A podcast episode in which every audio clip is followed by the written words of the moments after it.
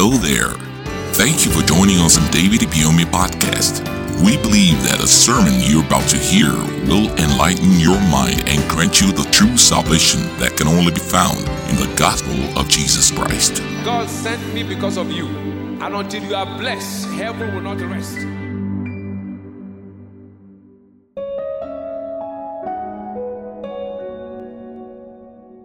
We'll be looking at succeeding by solving problems. What is a problem? It is a matter or situation regarded as unwelcome or harmful and need to be dealt with and overcome. A thing that is difficult to achieve or accomplish. To us in the kingdom, it is a blessing in disguise. What is solving? It means finding an answer to explanation for or means of effectively dealing with a problem. What is success? Success is to be at the center of God's will for your life. It is making continuous progress. Now, hear this success covers every area of life. It is not a destination, it is an adventure. And godly success is different from worldly success. Worldly success related to material possessions alone, while godly success is all encompassing. It covers your career, your finance, your academics, your family, your health, etc. If you are healthy, for instance, and you are not wealthy, you are not successful. The two must be in place. I wish above all I may prosper and be in health. If you are healthy and you are poor, you are not successful. Are you getting what I'm saying? Godly success, it has to be every aspect. If you have money and then your family you, is not successful, you are not successful. You have money, but your wife and you are divorcing, you are not what? Successful. You're a failure because divorce is not success. If you can't succeed at your family level, no matter the money you have, you're a failure. You're a what? A failure. So godly success is from worldly success. Shout hallelujah. So, what we are talking about today is not worldly success, but godly success. Now, succeeding by solving problems simply means advancing continuously by providing solutions to the challenges of life. It means turning adversity into prosperity. It is the ability to see money in every problem around you and taking full advantage of it. It is confronting challenges and turning them to profit making enterprise. Redemption does not in any way exempt you from the challenges of life. Rather, it gives you an edge over the challenges of life.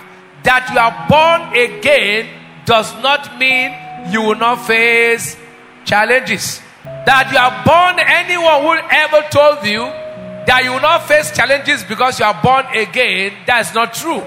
The challenges of life are real, but more real is our victory. In Second Corinthians chapter 2, verse 14, it said, Now thanks be unto God, which always, not sometimes, caused us to triumph in Christ.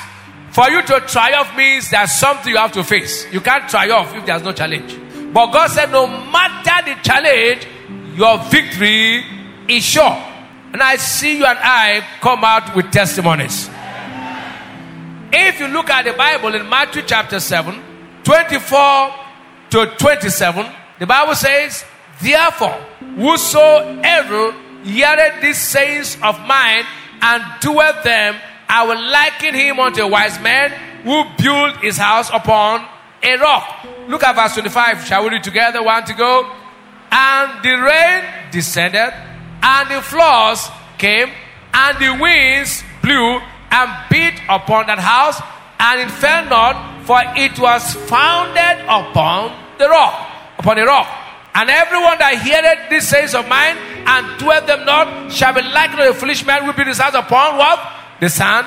Shall we read to seven?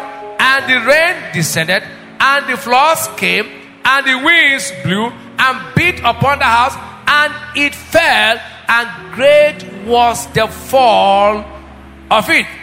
If you look at the scripture, Challenges came to two of them through. So everybody faces challenges. It depends on whether you will triumph or you be a victim. And the challenges of life, they have no timetable. They come to everyone. Have you seen where Satan comes to attack and say, Women, pass this way? Hello? Have you seen where Satan comes to attack and say, Oh, I want to attack the men. Women, go this way. He attacks everybody. So your ability to stand him matters a lot. So don't say, Well, I'm a woman, you know. No, there's no feminine Satan. You know, Satan has no time for women, he has time for only men. In fact, he hates the women more because they gave birth to Jesus. So when he wants to attack, he attacks the women more. True? Because they gave birth to who? To Jesus. That's why every one of us must know challenges come, but you will be victorious in Jesus' name. Let your amen be strong.